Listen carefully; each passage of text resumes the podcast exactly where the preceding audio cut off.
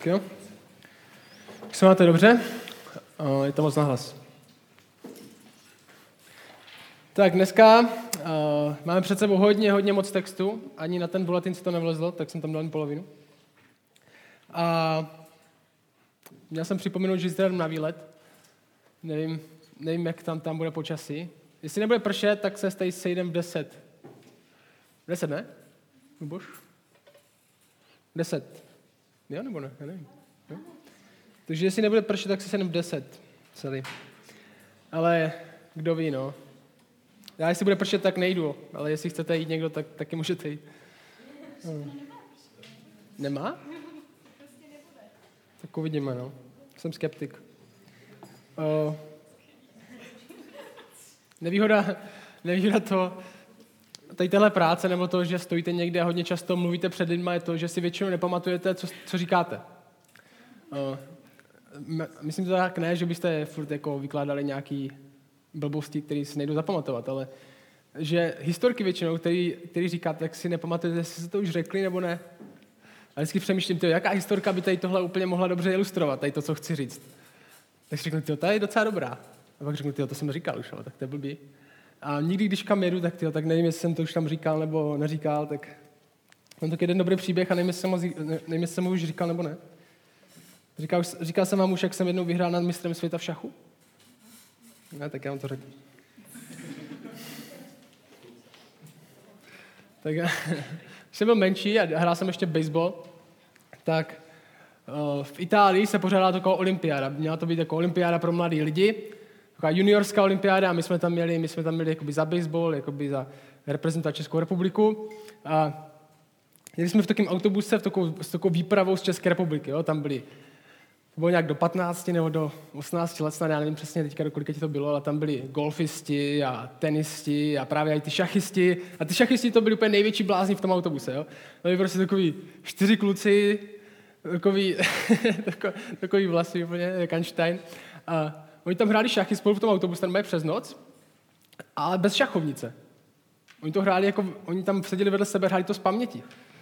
Oni prostě Oni říkali, kam táhnou, oni si pamatovali všech, všechny pozice všech svých figurek a všechny tahy, které táhli. A, oni, a to jsem úplně chápal, já jsem seděl tam za nimi, tyjo, jak to hrajou, tyjo. Oni to hráli prostě, v noci to hráli proti sobě šachy, prostě bez, to byli fakt blázni, jo. A se z ní dělali trochu srandu, oni byli takový, fakt takový, takový blázni.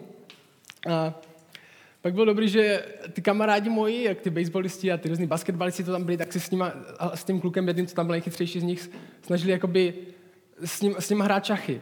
A on vždycky ten kluk jako sedl jakoby zádama k té šachovnici a hrál s nima. Aby to měl jednodušší, takže se nebude dívat. tak, tak jsme s ním zkoušeli hrát šachy a já jsem mu právě tak jednou vyzval a říkal jsem mu, jako, že nechci, aby si sednul zádama k šachovnici, že takový... Já si myslím o sobě, že umím hrát šachy, ale vůbec neumím. Já to umím jen tak z dálky, když to někdo jiný hraje, tak to umím nejlíp. Tak vím, co by měl udělat.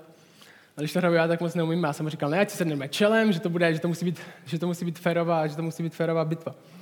A na konci sedl čelem, a teďka jsme hráli, a teďka jsem asi úplně prohrával, já nevím, já jsem, jsme tak hráli. A on najednou, oni tam, teďka se tam tak všichni dívali, a i tyho kamarádi šachovi. A ten kluk ten den vyhrál zlatou medaili. V tom. Takže byl jako mistr, mistr světa v té své kategorii věkové. A my jsme spolu hráli a kam tak hrál, on tak zvedl tu šachovou figurku a položili zpátky. A ty kamarádi, tak to je diskvalifikace, to nemůžeš jako vzít a položit to zpátky, jako by to nejde. Jako. A já jsem, já jsem vstal, říkám, dohránu. a odešel jsem a zvítězil jsem nad mistrem světa. A, takže tak jsem porazil. tak jsem porazil mistra světa v šachu. A, ale co tím chci, jsem tím chtěl říct, že dneska uvidím, že i ty největší experti na něco dělají většinou dost drastické chyby. V tom následujícím textu budeme mít pár náboženských lidí, co věděli úplně všechno o náboženství, co věděli úplně všechno o judaismu a o tom, co mělo přijít. A přitom, když přišel Bůh, tak ho nepoznali. To je zajímavé, že? Největší náboženští experti vypadají zbožně, všechno dělají dobře, ale jenom Boha nepoznají. To je... A dneska, dneska, budem, dneska doděláme tu první kapitolu jsme začali, začali před dvěma týdnama. Dneska snad celou dokončíme a budeme to dělat, jak jsme, jak jsme to dělali minule. Přečtem pár věcí, budeme se o tom bavit, přečtem pár věcí, budeme se o tom bavit, žádný složitý body, uh, budeme se prostě bavit o tom, co čtem. Jo? Takže začneme verši 19. Uh, ono to tam je, v bulletinech jsou i ty texty, jestli můžete si vzít tu Bibli někde tam, co tady někde leží, tak si ji vemte. Bude to lepší, když to uvidíte. A budete v tom se mnou. Minule jsme říkali, minule jsme dokončili tyhle dva verše. Zákon byl vydán skrze Mojžíše, milost a pravda však přišla skrze Mesiáše Ježíše. Boha nikdo nikdy neviděl, jednorozený syn nebo Bůh, který je v otcovi náručí, ten jej vyveličil. Říkali jsme si, jak Ježíš ukazuje na Boha, že skrze Ježíše poznáme Boha.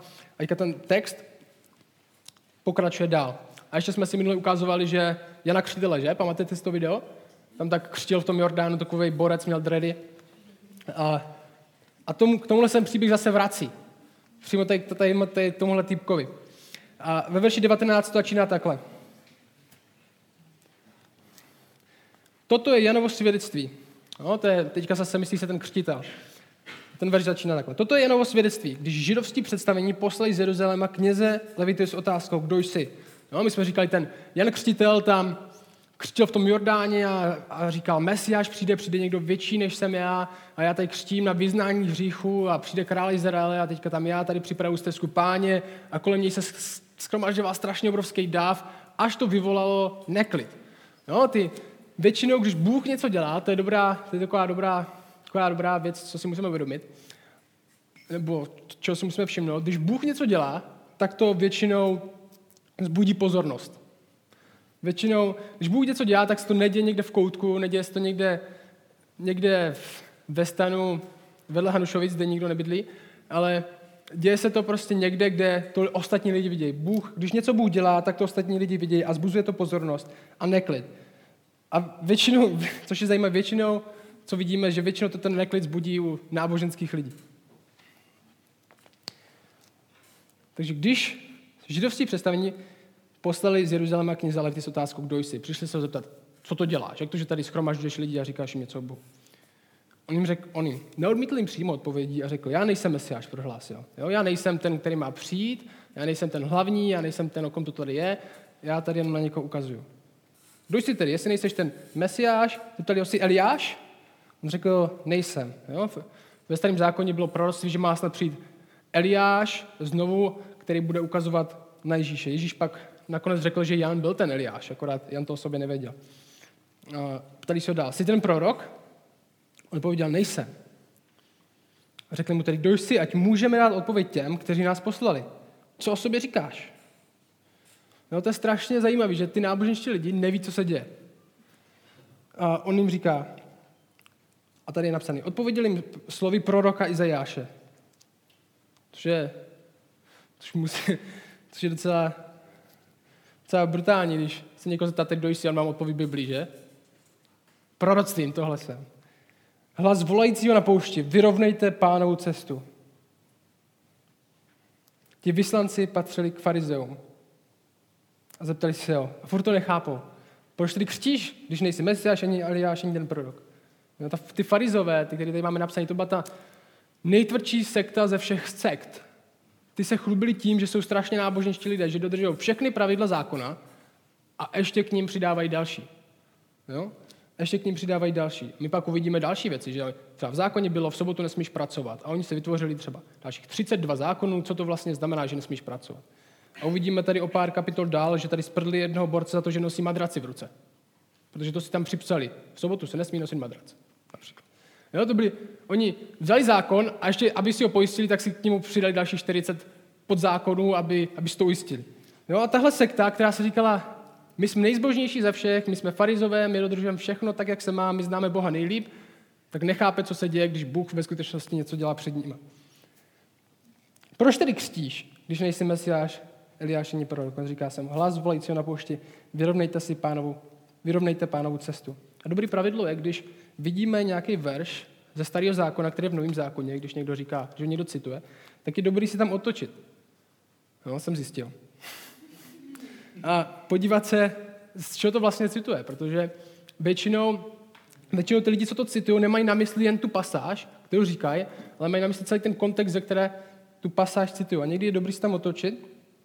Třeba kdybychom se tam otočili do toho Izajáše, který ho cituje, tak bychom se tam dočetli na následující. Ten odstavec zní takhle.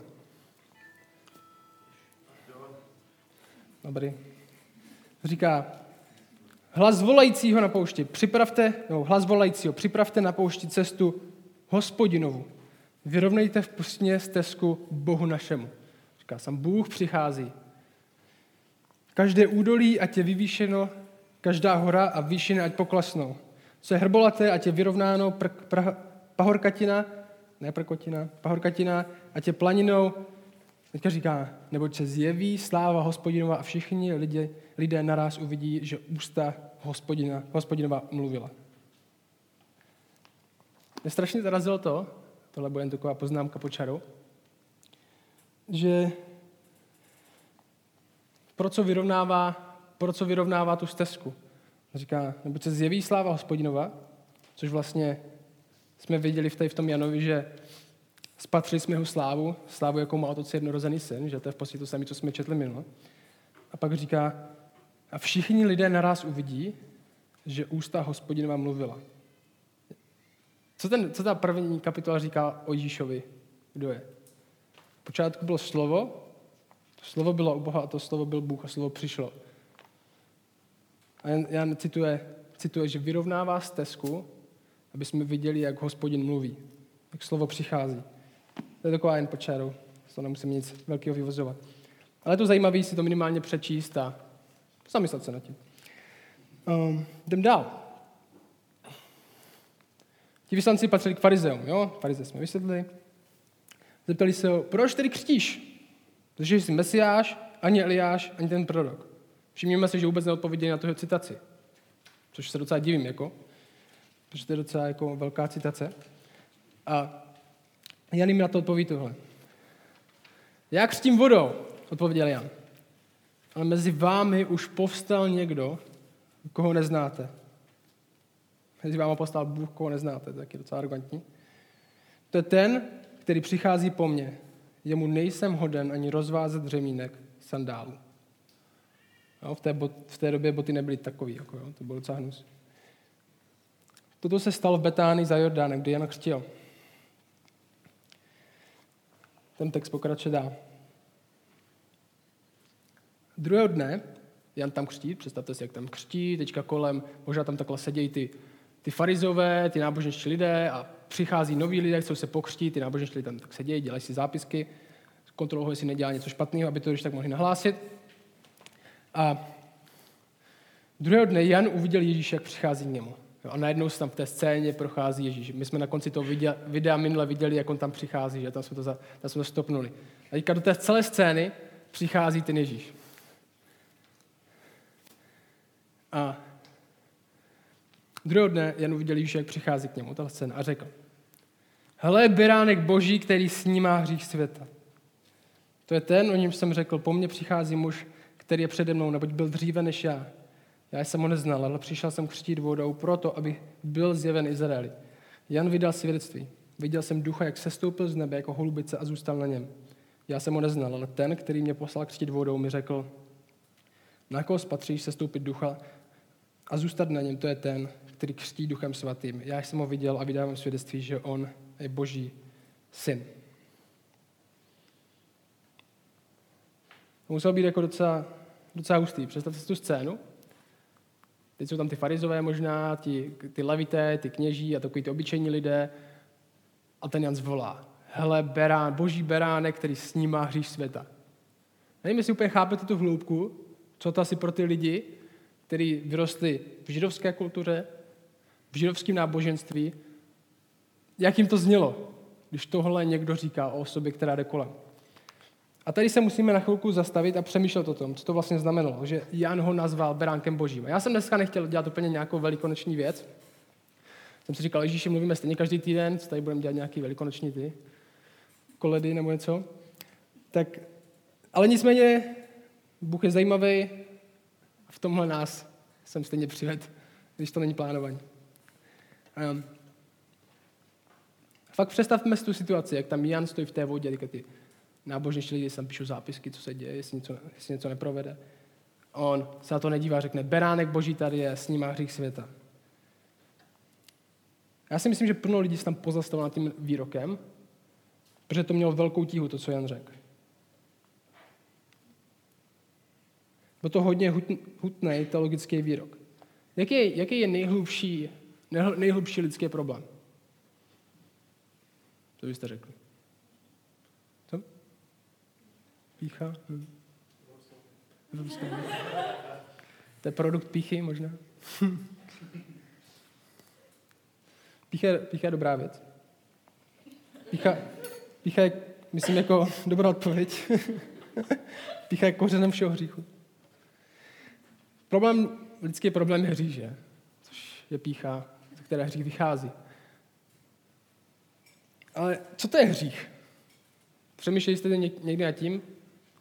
Ale ti náboženští lidé říkají, že jsem hříšník, to znamená, jako, že chodím do hospody, nebo, nebo, nebo že... Jako... Nebo extrém. No. Nebo je to extrém nějakých věcí, že přeháníme některé věci, které, jsou, které můžou být dobré, ale my můžeme zneužít, třeba že zneužití věcí. Co to, co to, co to vlastně Byli jsme k čemu jsme byli, i takový základní otázky, jo, jako třeba k čemu jsme byli Bohem stvořeni, jestli nás tady Bůh vytvořil, k čemu jsme byli stvořeni. To byla moje první otázka, když jsem potkal křesťany, já jsem nebyl věřící a zeptal jsem, zeptal jsem se, proč Bůh vůbec stvořil lidi, jestli Bůh teda stvořil lidi. A dostal jsem odpověď, protože Bůh, protože Bůh byl samotný. To mi první řekli, protože Bůh asi neměl kamarády. to, se, to mi fakt řekli. A jsem říkal, fakt, jo? Takže byl Bůh a stejně mu něco chybělo. Tak to je asi, jako není, to není moc jakoby obrázek dokonalosti, že někdo, který mu něco chybí a, a moc, moc s nima dlouho nezůstal, že? S těma kamarádama, který vytvořil teda. Nakonec. Nebo byli lidi stvoření k tomu, jen aby jsme dodržovali nějaké pravidla? Musel nás Bůh stvořit. Mám nápad, stvořím lidi, ale musím teda, aby měl nějaký smysl života, tak musím ještě vytvořit pravidla nějaké, aby následovali a pak, když to porušej, tak je potrestám. to stejně taky taky hloupě docela, ne? A tohle, tohle tady říkáme pořád, že neexistujeme proto, aby jsme dodržovali nějaké pravidla, protože tady jsou bory nějakých pravidel, které musíme dodržovat. No, tomu říkáme, že to je mrtvý náboženství, který tohle hlásá. Protože tady v tomhle náboženství, který říká, existuji proto, abych dodržel tady pravidla a Bůh mě kvůli tomu měl rád, je všechno o mně. Protože jsem dobrý natolik, protože jsem tak dobrý, že všechno dodržím, tak mě Bůh vezme k sobě, vezme mě do nebe. Tohle je takový moralismus, sobecký život, že? Protože ve skutečnosti všechno, co dělám, i ty dobré věci, nedělám kvůli tomu, že bych chtěl někomu pomoct, nebo v tom vidím dobro, ale vidím to, že mě to prospěje nakonec. Že mě za to mě čeká odměna. Ale Bůh nestvořil lidi jen, aby dodržovali nějaký externí pravidla, kterým pak dal. No, Bibli je, že Bůh stvořil lidi kvůli sobě. Protože Bůh je tak dobrý a úžasný, ne, že by poslal další kamarády, protože on je v trojici, má kamarádů dost. Dva nejlepší kamarády dokonce. Každá osoba trojice. A protože je tak dobrý, tak nás stvořil, abychom i my ho mohli zažít a mohli mít s ním vztah. Aby jsme ho chválili a uctívali, aby jsme žili tady v tomhle nepřetržitým vztahu, kde my v něm nalízáme svoji naději a radost. Protože on je zdrojem naději a radosti a naplnění. On říká, a Bible říká, že hřích není jenom porušení nějakých externích pravidel, že zalžu, tak jsem zalhal, protože Bůh říkal, že nemám lhát, tak jsem zalhal. A to celý je hřích. Ale hřích je porušení tady téhle základní skutečnosti, pro kterou jsme byli stvořeni. Že jdeme proti tomu, k čemu nás Bůh stvořil, že porušíme vztah, který máme s ním. Když hledáme radost někde jinde a ne v něm, když hledáme naši identitu někde jinde a ne v něm, to je hřích. Bůh nás stvořil, aby jsme uctívali, aby jsme to chválili. To je tak, člověk je chválič a uctívač. To znamená, kam dáváme svůj čas, svou energii. My jsme stvoření. A jestli mi nevěříte, tak se běžte v sobotu večer podívat na hokej do Šumperka. Tři tisíce chlapů zpívaj, zvedají ruce, tleskají, protože 20-letý kluk bouchnul klacíčkem do gumy správně. A my jsme stvořeni, my potřebujeme někam dávat svůj chválu, svůj čas, energii, potřebujeme někam dávat prostě sebe. Člověk k tomu stvořený. A problém není, že by lidi neuctívali něco. Nebo že by lidi nechválili něco. Já teďka ne, ne, nepřemýšlíme o chvále jako o písničkách. Jo, písničkáři napadli tady tenhle termín chvála a udělali z toho jen písničky. Písničky jsou jeden aspekt chvály. Chválíme daleko více věcma než zpíváním. Zpívání je jeden aspekt toho. Člověk byl absolutně stvořený k tomu, aby chválil a uctíval. A ten hřích, není náš problém, všichni chválí něco a uctívají něco. Jsou peníze, sport, rodina, koníček, cokoliv. Své pohodlí. Hřích je, když uctíváme něco jiného než stvořitele. Bible tomu říká, když uctíváme stvoření na místo stvořitele. Že jasně, jídlo může být dobrá věc. No, jídlo je dobrá věc, všichni ho potřebujeme, ale když ho začneme uctívat, když se to stane jediný, co je pro náš život důležitý, jediný, z čeho my můžeme žít, tak je to hřích. To je přesně tady ten extrém, že se stane z toho objekt něčeho, objekt naší úcty. Peníze jsou dobrý, můžeme, to, můžeme použít na strašně moc dobrých věcí. Můžeme použít na to, aby jsme pomohli chudým, můžeme pomoct někoho vyléčit, můžeme přispět někomu, aby jsme někoho vylečili, můžeme zaopatřit rodinu. Ale z peněz se může stát absolutně destruktivní věc, když, když se stane objektem naší chvály a naše uctívání. Že budeme připisovat všechnu naši identitu, že v penězech, jak, jestli jich máme hodně nebo málo, v tom je naše identita, tak na, jak nás vidí ostatní. Já si myslím, že většina dnešního křesťanství je takový moralismus. Možná, kdybych to řekl jinak, že většina dnešního křesťanství se snaží vyléčit symptomy, namísto toho, aby se snažil léčit opravnou nemoc. No, lidi nemají vz... lidi nemají v základě problém s haním ve skutečnosti. Lidi mají problém s uctíváním. Protože co to znamená, že když lžu? Tam řeknu, co to znamená, že já lžu. Že já lžu, tak většinou já chci vypadat líp před ostatníma. Protože mi nestačí, jak by vypadal bez té lži. Chci si dopomoct něčemu, co nemám. Protože mi nestačí to, co mám všechno v Bohu. Nestačí mi, jak mě vidí Bůh, potřebuji být viděný ostatníma líp, uctívám sám sebe. Já chci být viděný v lepším světle. Problém haní není problém haní, je to problém uctívání. Lež jenom symptom toho, že máme daleko hlubší nemoc, kam dáváme svoji úctu a svoji chválu. Já si myslím, že jsme strašně dobří v léčení symptomu, říct, od teďka nebudeš hát, nebo od teďka nebudeš chodit do hospody. Ale nejsme dobří v léčení opravdové nemoci a ptát se na ty skutečné otázky. Tyjo, kde vidíš svou identitu? V čem máš ve skutečnosti svůj poklad? To je jako kdybyste měli rakovinu nebo nějakou vážnější nemoc a já bych udělal tohle. Já bych vám donesl šampon proti padáním vlasu. Jak by vám tím pomohl? To není to, co potřebujete, že? Vy nepotřebujete, aby vám vypadaly vlasy. Vy potřebujete, aby ten nádor zmizel. Protože to je, to je skutečné, to je, ty vlasy a všechno to, to, že vám selhává tělo, je kvůli tady téhle základní věci. To je symptom tady té pravé nemoci. Stejně jak lhaní, podvádění a všechen hřích je symptom tady té základní naší nemoci, že máme potřebu někam dávat chválu a dávají, dáváme jim dostvoření a ne dostvořitele.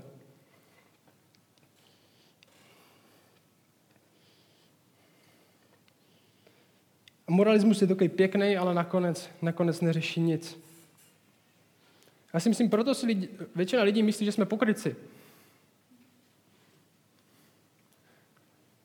Protože se snažíme zaplácávat tady ty věci, že se tváříme, že jsme, dáváme na sebe masku toho, že jsme strašně dobří. To je jako kdyby si člověk, který mu jako mě padají vlasy, dal si paruku a tvářil se, že je největší vlasáč. A teď pak říkám, to je pokrytec, protože ve skutečnosti takový není. Je pěkný navenek, ale všichni víme, jaký je uvnitř. No, nevytvářejme tady jenom nakonec morálnější lidi, kteří ve skrytu nesou tady tuhle nemoc, kterou, kterou sami si nebojují. Všechno záleží na tom, jestli uctíváme stvořitele nebo stvoření. Jestli použijeme stvoření, aby jsme uctívali stvořitele. No, stvoření není špatná věc. Bůh ho stvořil. A stvořil k tomu, aby jsme ho používali pro něj. A tohle je hřích. No, my máme problém uctívání, ne morálky. A Bůh, když tady tohle lidi poprvé pokazali, že Adam s Evo, když nedůvěřovali Bohu, a to, co jim řekl, tady tohle, tady tohle všechno dobrý, tady tohle, tady ten strom, že ten symbolismus toho stromu z toho neste, a důvěřili radši sobě, než jemu, tak se otrhli tady z toho stavu, který měli, začali škodit tady tomu. Ten první hřích začal. A Bůh skrze starý zákon je vedl zpátky k sobě. Ukazoval jim na to, jak to cítí on, když lidi zřeší, že to není, že Bůh není jak policajt, někde stojí a 55, jo. Bude se ti dařit blbě následující týden.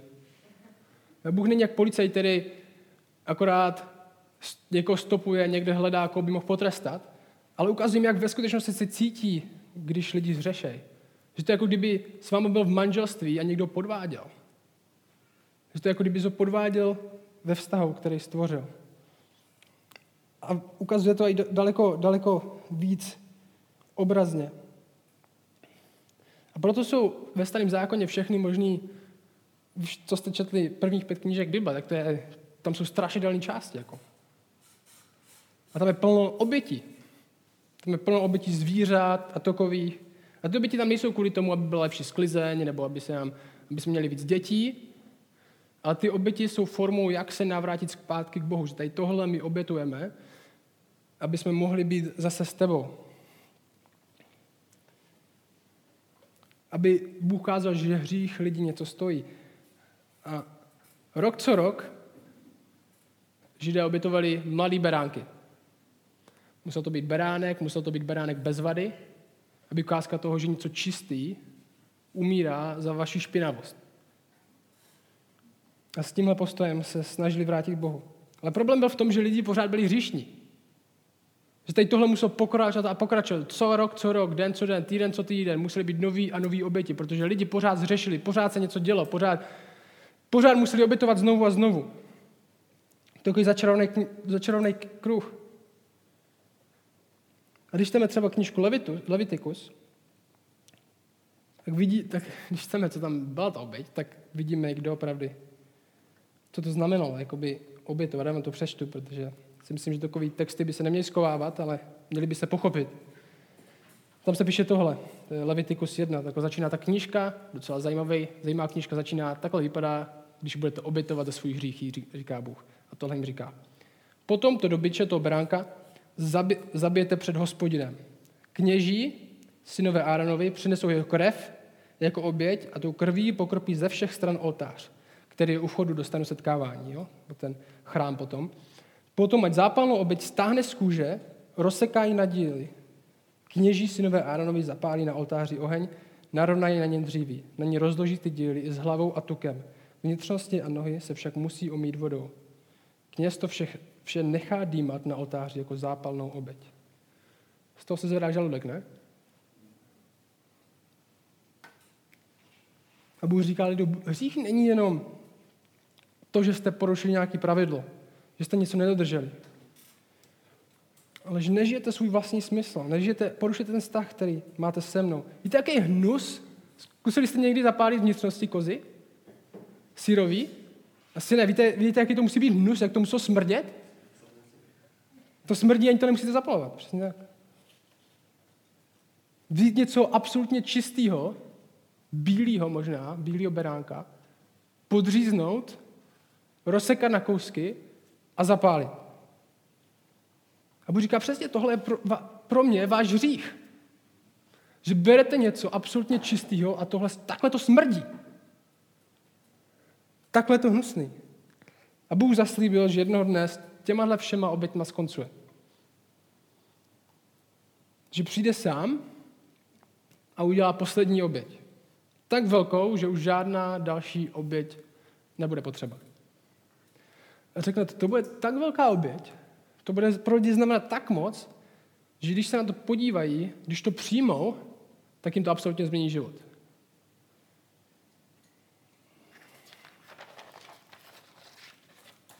A Velikonoce se blížily v, té, v téhle knížce.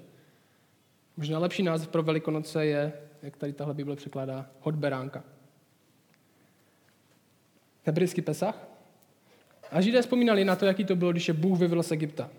Když je za pomocí krve beránka zachránil z otroctví z Egypta. A to si každý rok připomínali tak, že ty beránky obětovali, že je jedli, teď se představte, jsme v kultuře, kde se rok co rok a i častěji obětují beránci čistí za hřích lidí. A jsme v době v roce, kdy přichází největší slavnost, která se jmenuje Hod Beránka, kdy se vzpomíná na to, že ten beránek je symbol vysvobození z otroctví. A teďka kolem jde Ježíš. A jen především tady těmhle náboženskými lidma, kteří si mysleli, jak strašně znají Boha, ale když přišel Bůh, tak ho nepoznali. Říká, takhle, říká tohle, hle, nebo dívejte se, beránek boží, který snímá hřích světa. Beránek boží, který snímá hřích světa. A teď do tohle se musíme fakt vžít. Představte si, že žijete v rodině, že, že máte zítra jít s tátou a teď tohle udělat s tím beránkem. Jo, to absolutně chápete, co tím myslí. Beránek boží, který snímá hřích světa. Sám Bůh přišel na svět jako beránek, což je ten paradox nad paradoxem, že Ježíš, Ježíšovi se říká, že je lev a zároveň beránek. Aby přinesl oběť, konečnou, jednou provždy. Že Ježíš umřel na kříži, řekl, je dokonáno. Protože propast mezi námi a Bohem je tak velká, že žádná lidská oběť nikdy nemohla naplnit, musel Bůh sám tady tuhle propast naplnit tím, že obětuje sám sebe. A Ježíš tu stojí jako beránek, který přišel na porážku. A od začátku říká, přišel, abych umřel. To je moje poslání. Beránek boží, který snímá hřích světa, jednou provždy. A Jan to vidí a náboženští lidé ne. Já si myslím, že možná proto, že morálka nakonec, jestli žijete podle nějaké morálky, nebo protože jste dobrý člověk, nebo podle nějakého náboženství, který vám říká, když se budete dobře chovat, Bůh vás přijme, tak možná tohle nechcete přijmout, protože morálka je nakonec jednodušší. Protože morálka vám dává, jestli žijete podle nějakého moralismu, tak to vám dává kontrolu nad svým životem. Vy si určitě svůj vlastní osud. Na vás záleží, jestli se dostanete do nebo ne, protože to záleží na vašem výkonu před Bohem. Vy mu nakonec ukážete ten svůj seznam věcí, které jste dělali. Vy si kontrolujete život sami od sebe. Ale jestli budete čelit tady téhle realitě, že Ježíš je beránek boží, který snímá hřích světa, což zahrnuje vás, tak to znamená odevzdání se téhle pravdě, kde nezávisí na vás a na tom, co jste si vybojovali, ale na něm, co on udělá, jestli se vy tomu odevzdáte nebo ne. S pokorou. A ne s arogancí, že vy jste něco dokázali.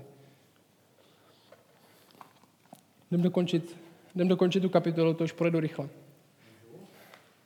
Když tak, když tak potom, jo? A dokončit tu kapitolu, uděláme to, pak bude diskuze, prostor pro diskuzi, můžeme se bavit spolu. Um, ať tady nezdržu. Druhého dne, jsem ve správném tam. Mhm. Druhého dne tam Jan znovu stál se dvěma ze svých učedníků. Když uviděl Ježíš, jak prochází kolem, řekl, hele, beránek boží, co se to říká. Jakmile ti dva učedníci uslyšeli, co říká, odešli za Ježíšem. Když to chudák Jan, že tam rok dělal učedníky a přijde Ježíš a oni jdou pryč. Ale, ale zase nám to ukazuje na, na tom, jak je důležité být dobrý vedoucí. Že dobrý, práce dobrého vedoucího je nedělat sobě učedníky, ale dělat Ježíšovi učedníky. Připravit na to lidi, aby, aby šli za Ježíšem, ne za náma. My potřebujeme za Ježíšem mít první a ostatní půjdou taky. Ježíš se obrátil a uviděl, jak jdou za ním. Co hledáte? Zeptal se jich. To je dobrá otázka. No? Zkuste si představit, kdyby tady seděl Ježíš a vy jste půjde za tebou a on by se zeptal, co hledáš? Zkuste přemýšlet, co byste na to odpověděli. A oni mu položili dobrou, dobrou otázku. Takovou zajímavou spíš. Řekli mu, rabi, což se překládá učiteli, kde bydlíš?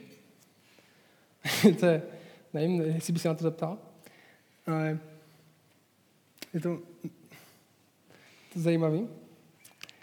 A, nevím, je to zajímavá odpověď, každopádně. A myslím, on říká, pojďte se podívat, odpověděl jim. A tak šli se podívat, kde bydlí auto dne u nich zůstali. Bylo, bylo kolem čtvrté odpoledne. No. Vidíme, že oni hledali o přítomnost, že oni s ním chtěli zůstat. To je ten důvod, proč chtěli být s ním. Oni chtěli být, oni chtěli být s ním. Se ptali, kde bydlíš, abychom s tebou mohli zůstat. Hledali, vyhledávali jeho přítomnost. Jdeme dál. Jeden z těch dvou, kteří od jedna slyšeli a následovali ho, byl Ondřej, bratr Šimona Petra.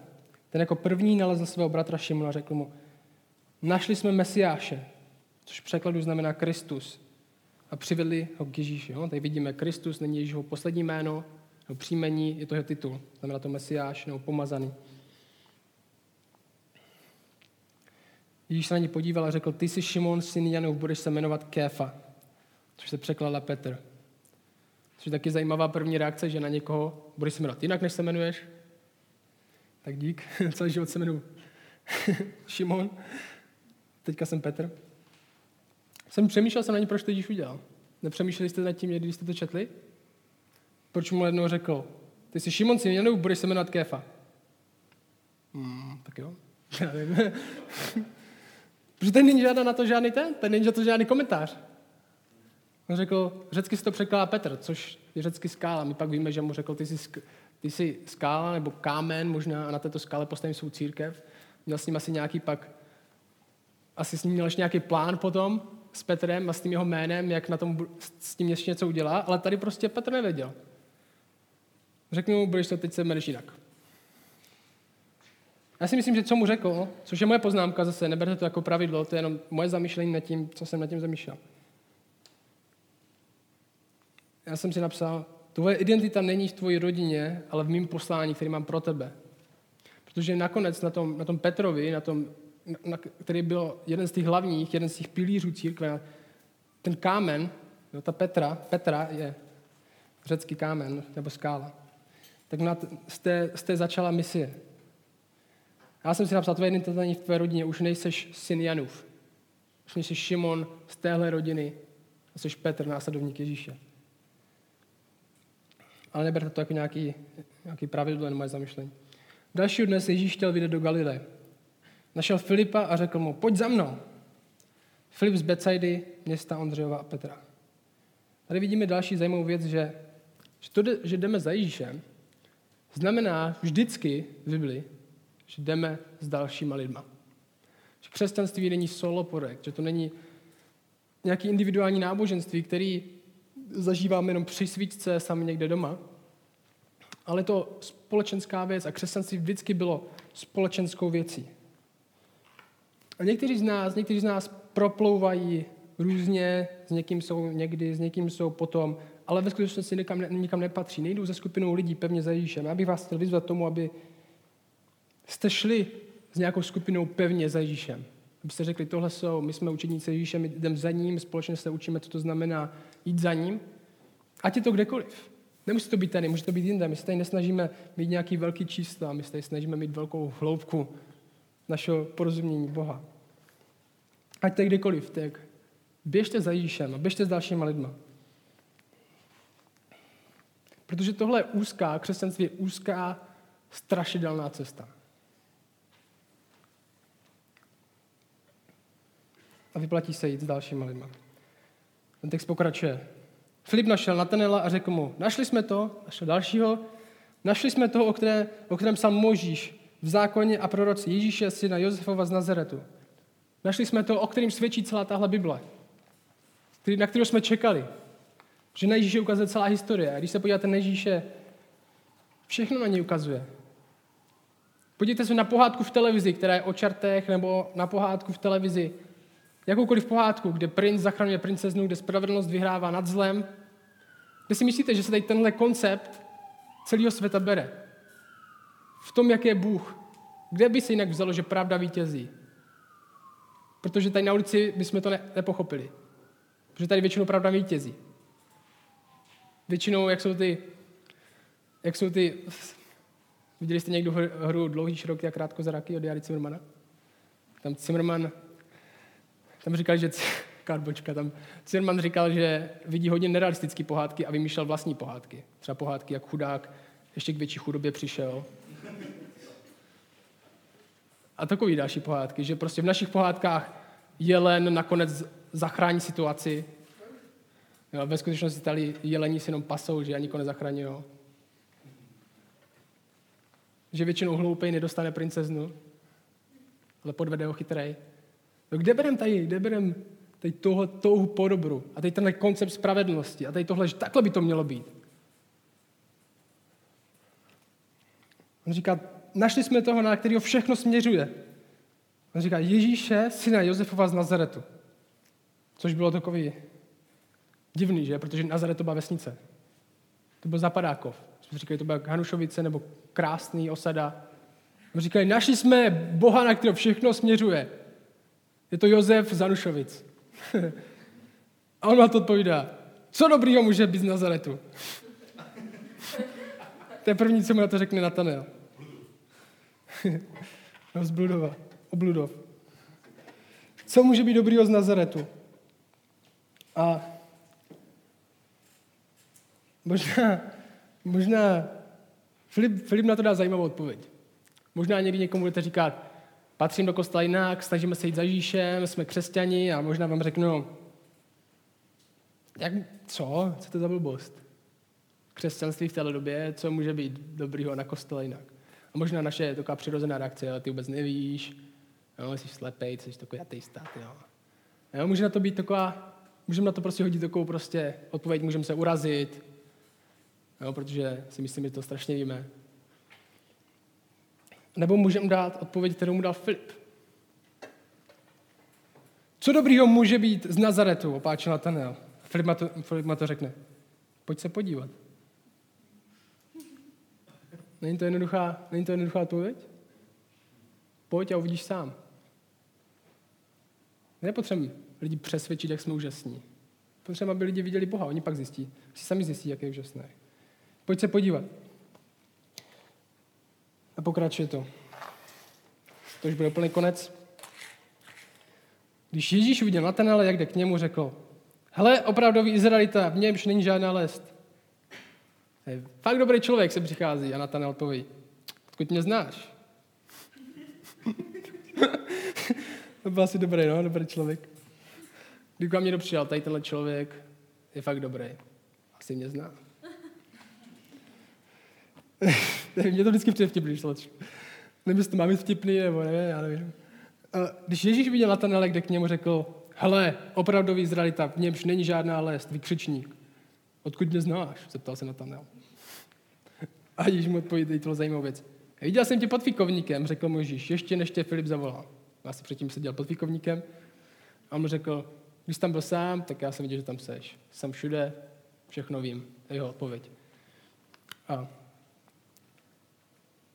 Rabi zvolatel, ty jsi boží syn, jsi král Izraele. Konem, jak zase taková věc to nebyla, že? Viděl jsem, jak jsi šel z Alberta s nákupem. Jo, jako mohl jsi tam být někde vzadu, že? Mohl jsi mě vidět, jako to je. Nevím, jestli na to odpověděl. Ty jsi syn boží. Viděl jsi mě, jak sedím pod stromem. Uh, tohle je strašně vtip. Uh, ale a Ježíš to tak taky bere. Ježíš má to odpoví. Věříš proto, že jsem ti řekl, viděl jsem tě pod výkovníkem.